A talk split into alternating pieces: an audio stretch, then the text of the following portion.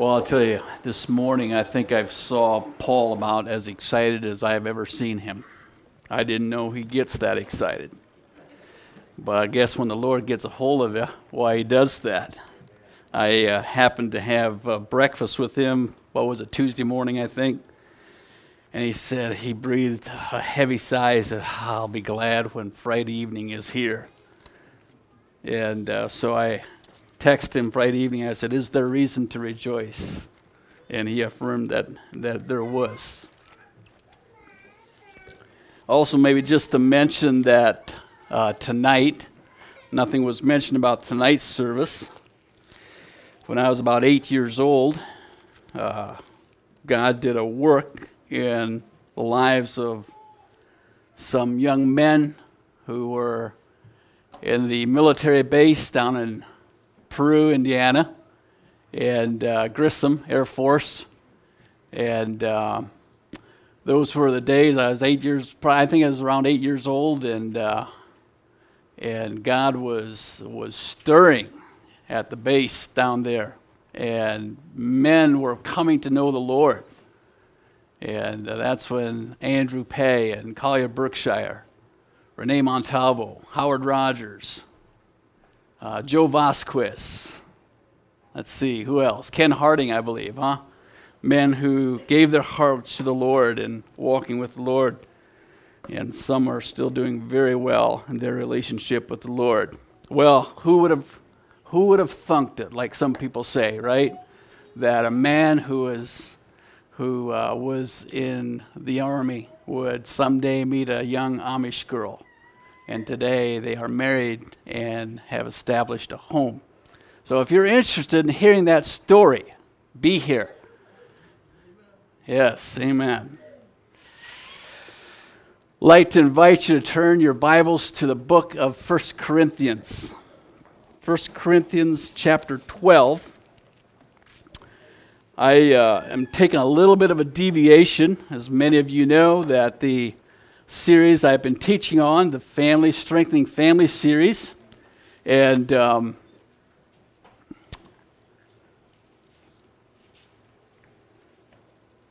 all right. I'm not getting a response there, Daryl. I'm not sure. Do I have a uh, on off switch? I'm not sure here. I'm not finding it.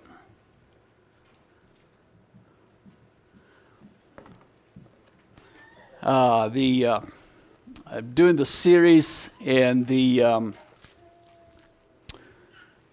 we were anticipating to have a visiting minister here this morning, and uh, just last minute, uh, because of the wedding, and then last minute there was a uh, a family member that is on the deathbed that they did not come to the fun- or to the wedding, and uh, so I sort of was uh, put in here last minute, and I just didn't feel prepared as properly as what I, the, the next focus will be on, on fathers. I want to speak to the fathers. And I just didn't feel adequately prepared for that. So I deviated a little bit, and I want to talk about another subject, something that I've been wanting to share with you anyhow. And uh, it is concerning the spiritual gifts and one of the exercises that we as a pastoral team are doing this summer, I've uh, informed them several months ago, and we've started it. And um, we're just looking at the gifts that are amongst us in the pastoral team. I don't know if it's just my, um, if it's if it's if it's actually true or not, but it, it seems that there's an insinuation, at least from my perception in the past growing up, that we, when I say we in the Mennonite, conservative Mennonite church, we have not placed a lot of emphasis on the spiritual gifts. And I'm not quite sure why not. Um, and I think there's value. I think if there's value, if it's if it's put in Scripture, I think it's there's value there to take a look at it. And I know that you've heard me encourage you already when we come together for times of, of uh, uh, reorganizing. We do that on a yearly basis, and we need teachers and we need other people to fill roles and responsibilities. And you've heard me say uh, please don't sit there and think, now who wasn't in for a while? And vote that person in. But rather think about the gifts that are there. And because if we hitch up the right person with the right, uh, with the right responsibility or, or a responsibility that they're gifted in, they're fulfilled and you're fulfilled. That's the scripture. It says that, that you're edified. And that's what we want to look at this morning. So if you have your Bibles, I'm going to invite you to stand for the reading of the scripture. It's a little bit lengthy, but I think we're going to read the entire uh, chapter in, in 1 Corinthians 12, starting in verse 1. Now, concerning spiritual gifts, brethren, I do not want you to be ignorant. You know that you were Gentiles, carried away with to, dumb, uh, to these dumb idols, however you were led. Therefore, make known to you, sorry, therefore I make known to you that no one speaking by the Spirit of God calls Jesus accursed, and no one can say that Jesus is Lord except by the Holy Spirit. There are diversities of gifts, but the same Spirit. There are differences of ministries, but the same Lord. And there are diversities of activities, but it is the same God who works all in all. But the manifestation of the Spirit is given to each one for the profit of all. For to one is given the word of wisdom through the, through the Spirit, to another the word of knowledge through the same Spirit, to another faith by the same Spirit, to another gifts of healing by the same Spirit, to another the work, working of miracles, to another prophecy, to another discerning of spirits, to another different kinds of tongues, to another the interpretation of tongues. But one and the same Spirit works all things, distributing to each one individually as he wills. For as the body is one and has many members, but all the members of that one body, being many, are one body, so also is Christ. For by one Spirit we were all baptized into one body, whether Jews or Greeks, whether slaves or free and have all been made to drink into one spirit, for in fact the body is not one member, but many. If the foot shall say, Because I am not the hand, I am not of the body, is it therefore not the, of the body? And if the ear shall say, Because I am not the, an eye, I am not of the body, is it therefore not of the body? If the whole body were an eye, where would be the hearing? If the whole were hearing, where would be the smelling? But now God has set the members, each one of them, in the body just as He pleased. And if they were all one member, where would be the body? Where would the body be? But now indeed there are many members, yet one body. And the eye cannot say to the hand, I have no need of you, nor again to the uh, nor again the head to the feet, I have no need of you. No, much rather, those members of the body which seem to be weaker are necessary. And those members of the body which we think to be less honorable, on these we bestow greater honor, and our unpresentable parts have greater modesty. But our presentable parts have no need. But God composed the body, having given greater honor to the part which lacks, that there should be no schism in the body but that the members should have the same care for one another. And if one member suffers, all the members suffer with it. Or if one member is honored, all the members are, rejoice with it. Now you are the body of Christ and members individually. And God has appointed these in the church first apostles, second prophets, third teachers, after that miracles, then gifts of healings, helps, administrations varieties of tongues. Are all apostles? Are all prophets? Are all teachers? Are all workers of miracles? Do all have the gift of healings? Do all speak with tongues? Do all interpret? And the answer would be no. But earnestly desire the best gifts, and yet I show you a more excellent way. Let's just pause again for prayer. Thank you, Father, for this word that you've given to us. And as we divide it, May you, as we look at it, may you rightly divide this word to our hearts to understand it and uh, be edified by it. Amen. You may be seated. This morning, I would like to look sort of at an overview of this passage of Scripture, along with several other passages of Scripture along the same theme. Not so much at the gifts themselves or how they function, what their strengths are and what their weaknesses are. At some point, I would like to uh, teach on that, but more, a little bit more of an overview of these, uh, of, of this passage of Scripture. The objectives for spiritual charisma, there's four things that I see in this passage of Scripture that I'd like to highlight this morning. The first one that I would like to look at is that the differing gifts potentially unify the body of Christ. And we see that in verses 4 through 6. It's talking about the diversities of the gifts. There are diversities of gifts, but the same Spirit. There are different ministries. And then again in verse 6, there are diversities according of activities. Three times, twice it says there are diversities, and another time it says that there are differences of ministries. I'm intrigued with the use of words that are chosen to promote unity in the body of Christ. Diversity is not a word I would think about when I would try to explain unity. I would think of words like oneness, cohesion, harmony, single mindedness to describe unity. But not often do I think of the words of difference, diversity, or something like that. And by the way, those two are, are really the same words in the, in the, in the Greek uh, diversity and differences are the same in the original language. It means a distinction or a variety. So Paul sets the pace to call us to unity by, uh, by, by, by recognizing that there are differences among us and there is strength in diversity. There can be unity in diversity.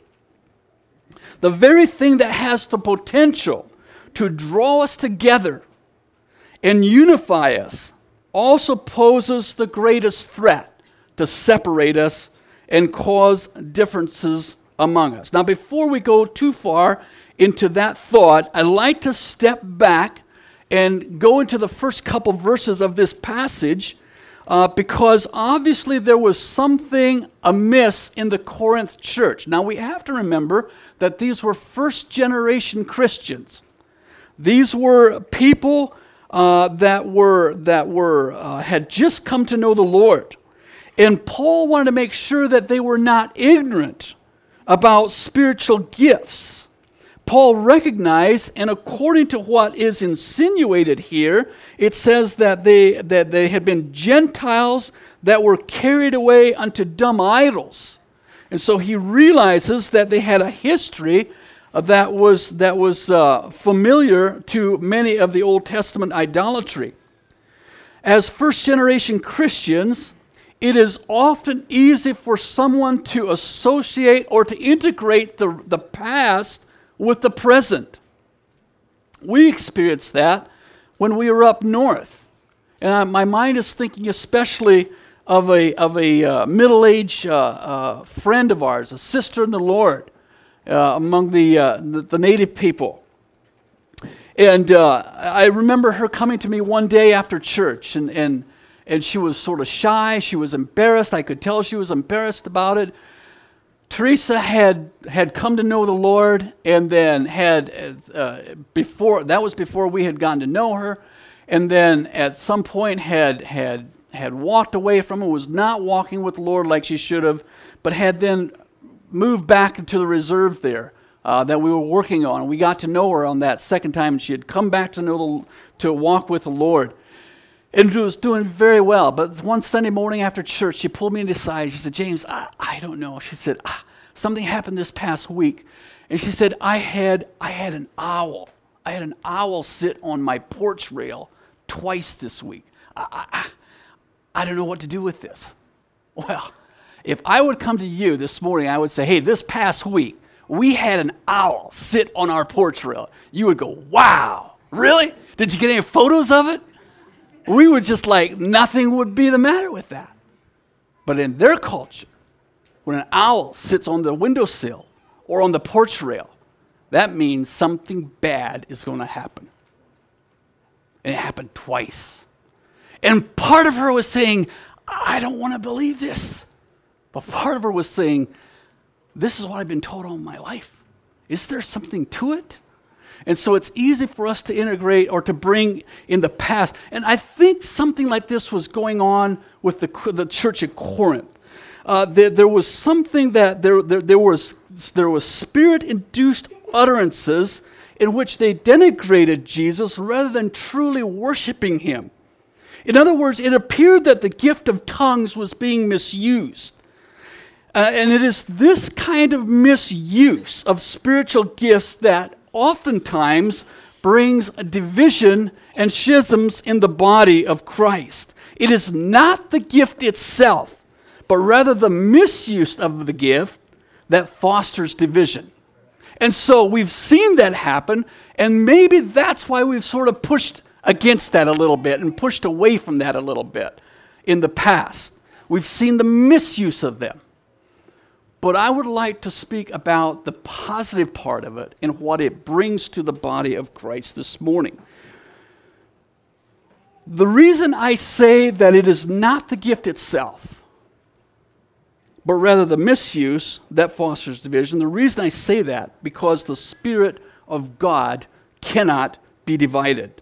And that's what the text says. There are diversities of gifts, but the same Spirit. The gifts are different, the ministries are different, the activities are different that come from the various gifts that will be produced, but there is one God who works all in all, like it says. Though people are gifted differently from God, God and His work are always united. I have a deep appreciation for the various gifts within the body of Christ. And uh, I have an equal appreciation for the diversity of gifts among our pastoral team, the ministry team. Um, we have just, in our last meeting, we started looking at some of the gifts that were among us. And I'm giving this maybe just a little bit, uh, especially for the local people here, to maybe give you a little bit of a heads up of, uh, of an exercise that we're going through. And have we, have we given the right responsibilities to the right individuals? Uh, we have, uh, as you know, Brother Keith is our senior deacon, and, and Laverne is our, our junior deacon. And um, we have a young minister that just came on board. He's, he's he's anointed by God with the gift of teaching. And uh, it does well with I've just been amazed how God has used him to bring messages and very thorough in his, in his approach. I have been amazed how often Keith has been able to present something very forthright and very black and white, very charitably. His, his prophetic gift uh, is, is used of the Lord. I, you know, I, I have seen, I've sat with him when he sat across the youth or, or across the table from uh, uh, maybe a, a young man that was struggling and, and has spoken very bluntly, but somehow it's received. Um, I, I, can't do that. I just, it's not in me. I can't, I don't have that ability. Um, uh, Henry brought something out that, uh, that, um, that I've noticed. Uh, I think when it talks here about the gift of wisdom, in, uh, down in verse, uh, the, uh, in verse, I think, 8, where it says, To another the, the, the word of wisdom I think God has given Keith the gift of wisdom. Um, he is he is very uh, he's a good source to go to when I've got questions, and I appreciate that. Uh, we've got another brother on the team that is is just full of mercy. He is just full of being able to, to, to go for the heart and to, to, to care for the heart of God. And uh, I appreciate that a lot. I'm told that one draft horse can pull approximately 8,000 pounds. Now that's four ton of weight, four ton of weight that one horse can pull. When we hitch two horses together, do you think that they can double that weight? How many think they can double that weight? How many think they can do more than double the weight? They can't. If you have two horses hitched together that are practiced pulling together, they can do they can pull up to 32,000 pounds, 16 ton. And I love that picture of the body of Christ. I can only pull 8,000 pounds myself. But when I'm hitched up with you, I can pull 20 or 32,000 pounds. I need you. I need you. You need me. We need each other. It's a beautiful picture of the body of Christ working. Isn't it sad how many churches and individuals have gone separate ways because we cannot appreciate the gift that God has given that individual? I'm, I'm grieved at how many churches have gone separate ways, have divided and, and, and have, have done so because we cannot get along. We cannot appreciate what the other person, what the other, what the other brother offers the body of Christ. I'm struck. I was struck how many times, in fact, I went through with my yellow highlighter. How many times in this one chapter the word O N E is mentioned? How many times one is mentioned? And it is 19 times. How like God to use different gifts to bring oneness of spirit to the body of Christ. Human logic would say that everyone needs to think the same, everyone needs to be the same, everyone has to, has to agree upon the same thing in order to be unified. But God's wisdom says, I'm going to create about 25 different types of gifts and impart them to my children so they know how to get along with each other. The gift is not the fault for bringing disharmony, nor is the giver of the gift responsible, but rather it is the recipient of the gift that allows germs and seeds of resentment to grow and foster and grow into a monster that destroys the work of God. Again, I would just appeal to you that we learn to appreciate each other as God has designed it to be. Secondly, the spirit filled manifestation is given to profit the body of Christ. Verse 7 through 10 talks about this, and I'm not going to reread that. But when I first put this bullet point down, I, I, the, the, the, the, the way I had phrased it was gifts will profit the body of Christ. And then I went back to Scripture. And I said, well, that's not what it says.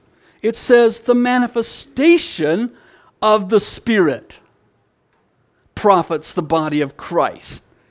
And then I also took note that it doesn't say the manifestations, it's not plural, it's singular.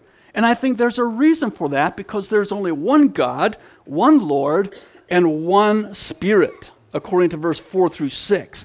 God works personally through each of his children. And so there is a manifestation one Spirit, one Lord, one God. There's a, and when that begins to happen, we see God bringing forth various gifts in the body of Christ. Here are, are uh, there, there's about eight or nine of them that are mentioned in this passage of Scripture wisdom, knowledge, faith, healings, working of miracles, prophecy, interpretation of tongues and tongues and then, then we also have other passages of Scripture that we'll look at later on where we see um, the, the various gifts being brought up in the book of Romans, chapter 12. In fact, we, is what we would refer to as the motivational gifts. Oftentimes they're referred to as motivational gifts. Motivational gifts are, are, are listed as the, the, the prophet and the teacher and the exhorter, the giver, the one that has mercy, the administrator. And then in the book of Ephesians, chapter 4, we have what we call the calling gifts the apostles, the prophets, the evangelists, teachers, and pastors. And all of these working together for the body of Christ, for the sake of the body of Christ. I have a sister in law that I've observed uh, throughout the years. And when we're together as an extended family, she's typically the first one to jump up after we have eaten a meal, and she'll begin very quietly, in just her own little way, clearing the table and organizing the kitchen and start cleaning up.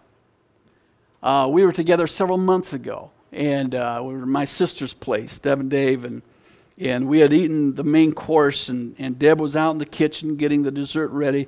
And all of a sudden, I saw my sister in law stand up and go out, and she began to help Deb get, get the pie and the ice cream and begin to serve. She's got the gift of serving. She just serves people very quietly in her own way. But that's how she's fulfilled by serving other people.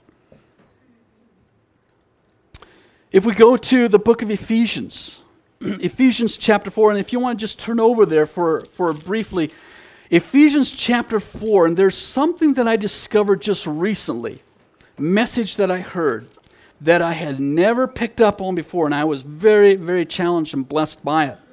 Ephesians chapter 4, verse 11, and I'm going to read that passage. It says, And he himself gave some to be apostles, some prophets, some evangelists, some pastors and teachers for the equipping of the saints for the work of ministry, for the edifying of the body of Christ.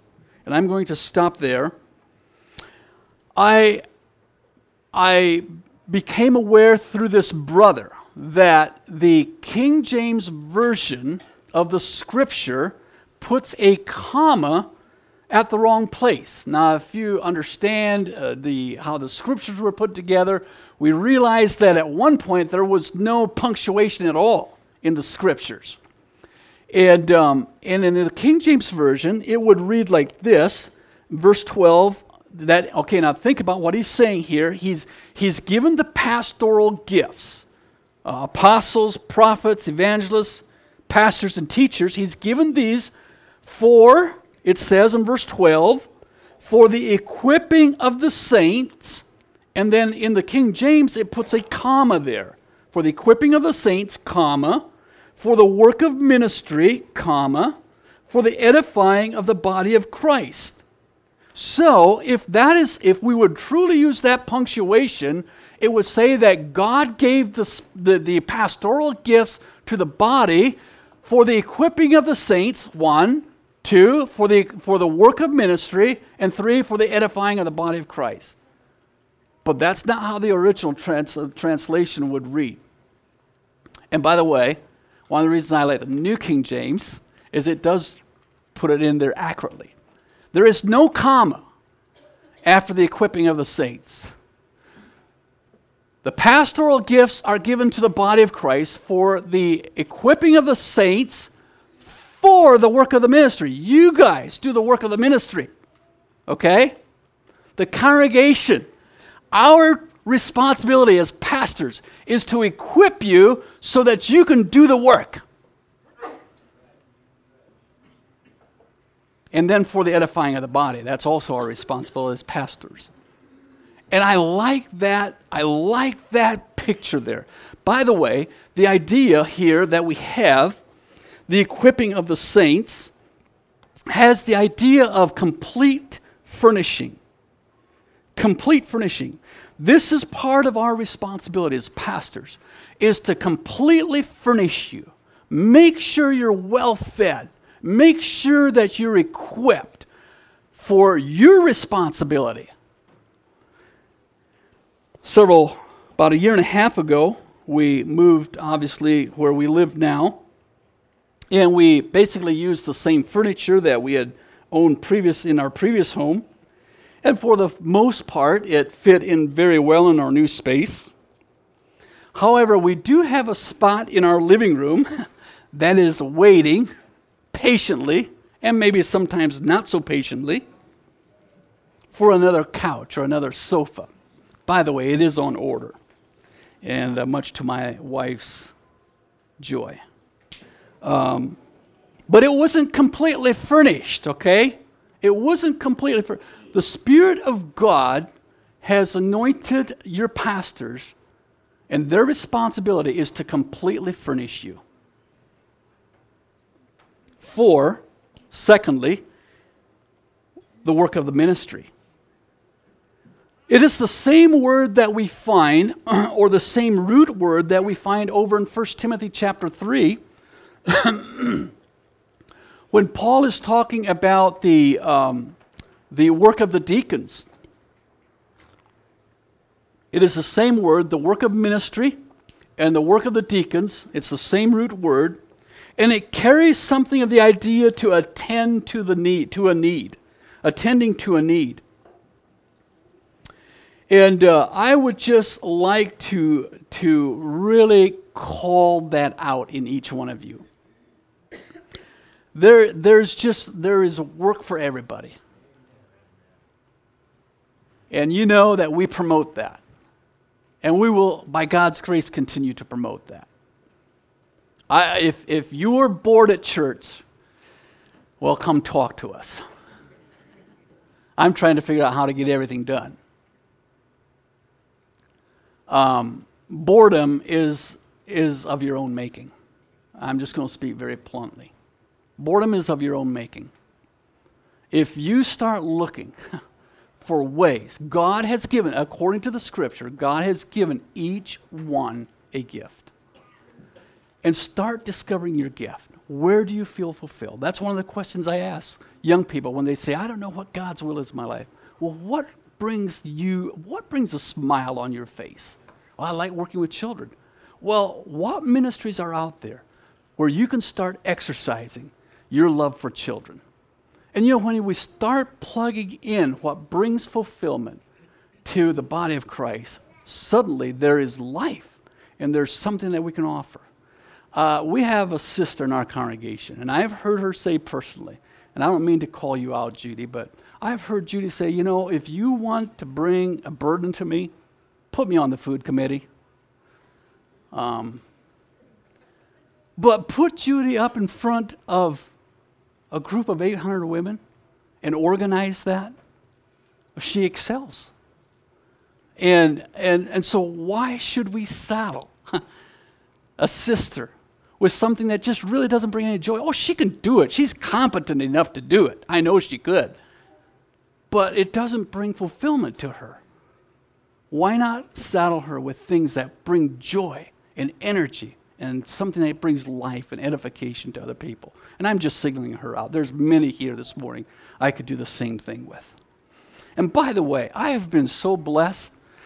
In the recent years, we used to take nominees for the teachers, and now we just open up is there anyone that feels led and feels called to teach? And I've just appreciated how you have responded. I, to me, that brings joy that you say, you know what, I feel like God has asked me to teach. And that's, there's nothing proud about that, or there shouldn't be anything pride, uh, there's no pride involved in that. It's simply saying, you know what, I want to give in this way. And I think there's, there's, there's uh, energy in that. and then, of course, lastly, in that passage of Scripture, it says edifying. It's for the edification of the church.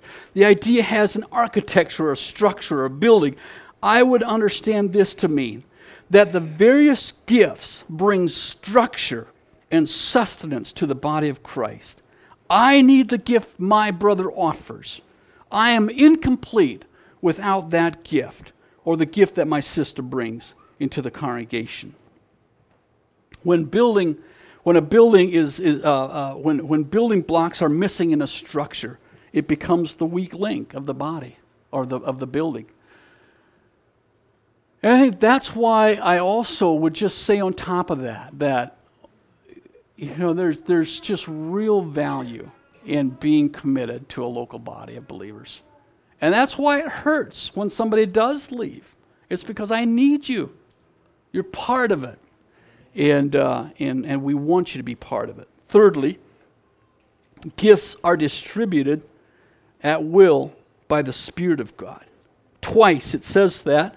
In verse 11, um, need to go back to 1 Corinthians 12 and verse 11. it says that, uh, but one and the same Spirit works all things, distributing to each one individually as he wills, as God wills. And then again in verse 18, but now God has set the members, each one of them, in the body just as he pleases. You see, we don't take ownership of our gift. It is something that God gives, and he places it at his will.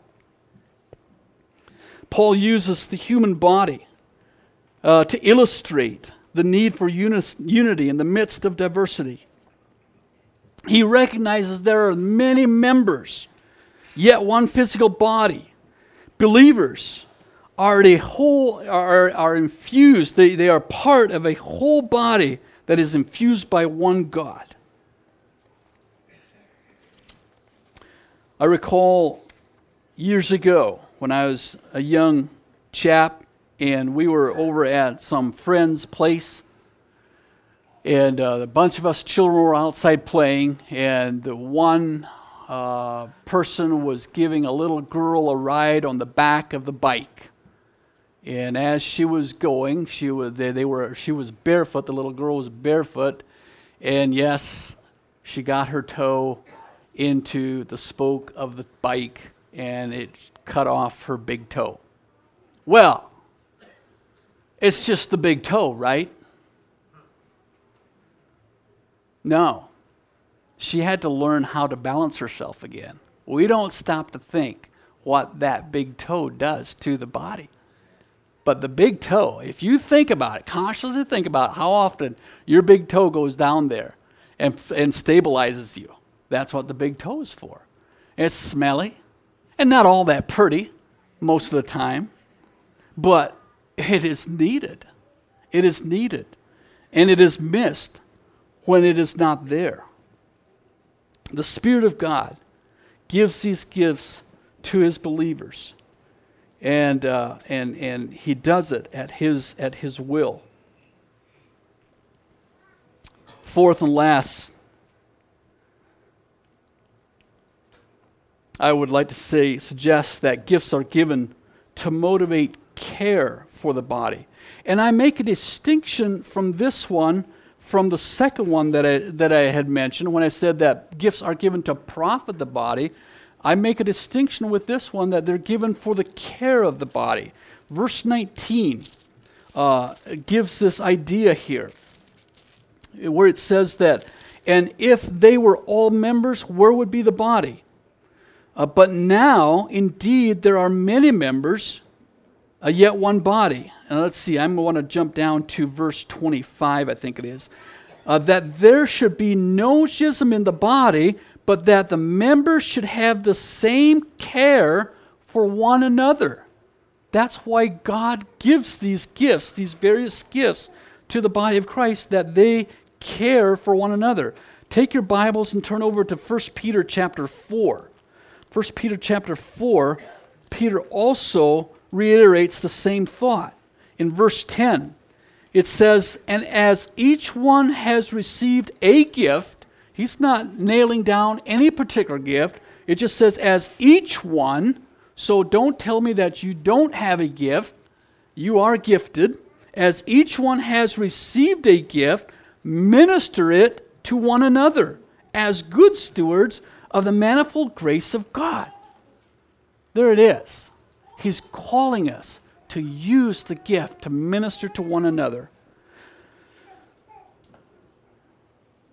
Several months ago, well, almost a half a year ago, many of you are aware that our good friend Mary Jane Meekus passed away very unexpectedly and very suddenly. I just again the other day at work I came across an email that just panged my heart. She wrote me a letter, an email last summer, and she asked Glad and I to come up and visit her. And uh, we had good intentions. It just didn't happen. And all of a sudden, she was gone. And um, wow, we were just we were so tore. We had some previous commitments and we didn't know what we should do. We wanted so badly to be at the funeral. And we had some previous commitments. We didn't know how to juggle them. And finally, we made the very, very difficult decision not to go for the, for the funeral. And that Sunday morning, as you recall, Glad shared with you uh, of our loss. And, um, and after the service, many of you gave your, gave your condolences and, and just, uh, yeah, shared uh, comfort and offered prayers, and we really, really appreciated that.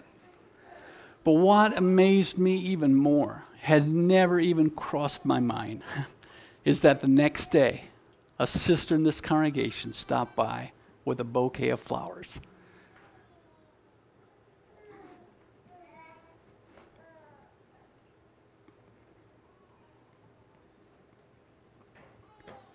And uh,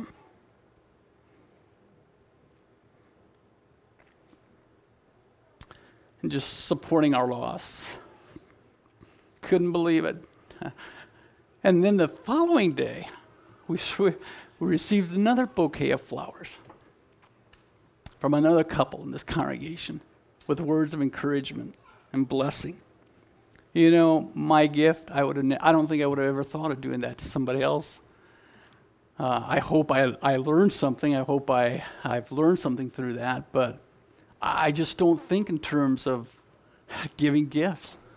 But obviously, we had somebody that, that was a giver and could sympathize and, and express themselves. And that was very, very appreciated. I just want you to know how much that was appreciated. Um, again, we just, we, yeah, just didn't think about it that someone would do that for us. Gifts are intended to be used to minister grace within the body of Christ. The word gift is charisma in, uh, in the Greek, and it is derived from the word charis, which is the word grace. Now, think about that. When we use our charisma, when we use our gift, we extend grace to the recipient. My gift offers grace when it is given in the body. Your gift, your charisma, offers grace to those who receive it. So, again, I just want to encourage you that you should never think that you have nothing to offer the body of Christ, regardless how small it may be. The size of the gift is not the issue of importance with God. But whether it is being utilized is what is, being, what is important. I'd like to turn over to Matthew chapter 25. Jesus gives us a parable here. Matthew 25, he gives us a parable. And it's the parable about the, the, uh, the talents. And we know the story well, I'm sure. To one, he gave five talents. To another, he gave two, and to another, one. And nowhere in this story does Jesus talk about the importance of the talent. But what was it that was important to Jesus? Or what was it to, oh, that was important to, to, the, uh, to the one that was uh, giving the talents away? What was important? Anyone? How he used it, what he did with it. The first one, who had received five, went and he, he, he traded it in and, and he invested it and, and he made five more talents. The second one took the two that he had and he went and invested that and he got two more. The one that received one talent, just a small, I'm just nobody. I don't have anything to give. You know, the little bit I have, um, I, I'm, going to, I'm going to bury it. So that I've got it to give back to God when He comes. And listen to the words in verse 25, 26. But his Lord answered him, said to him, You wicked and lazy servant, you knew that I reaped where I have not sown and gathered where I have not gathered seed. So you ought to have deposited my money with the bankers, and at my coming I would have received you back to my own with interest. Therefore, take the talent from him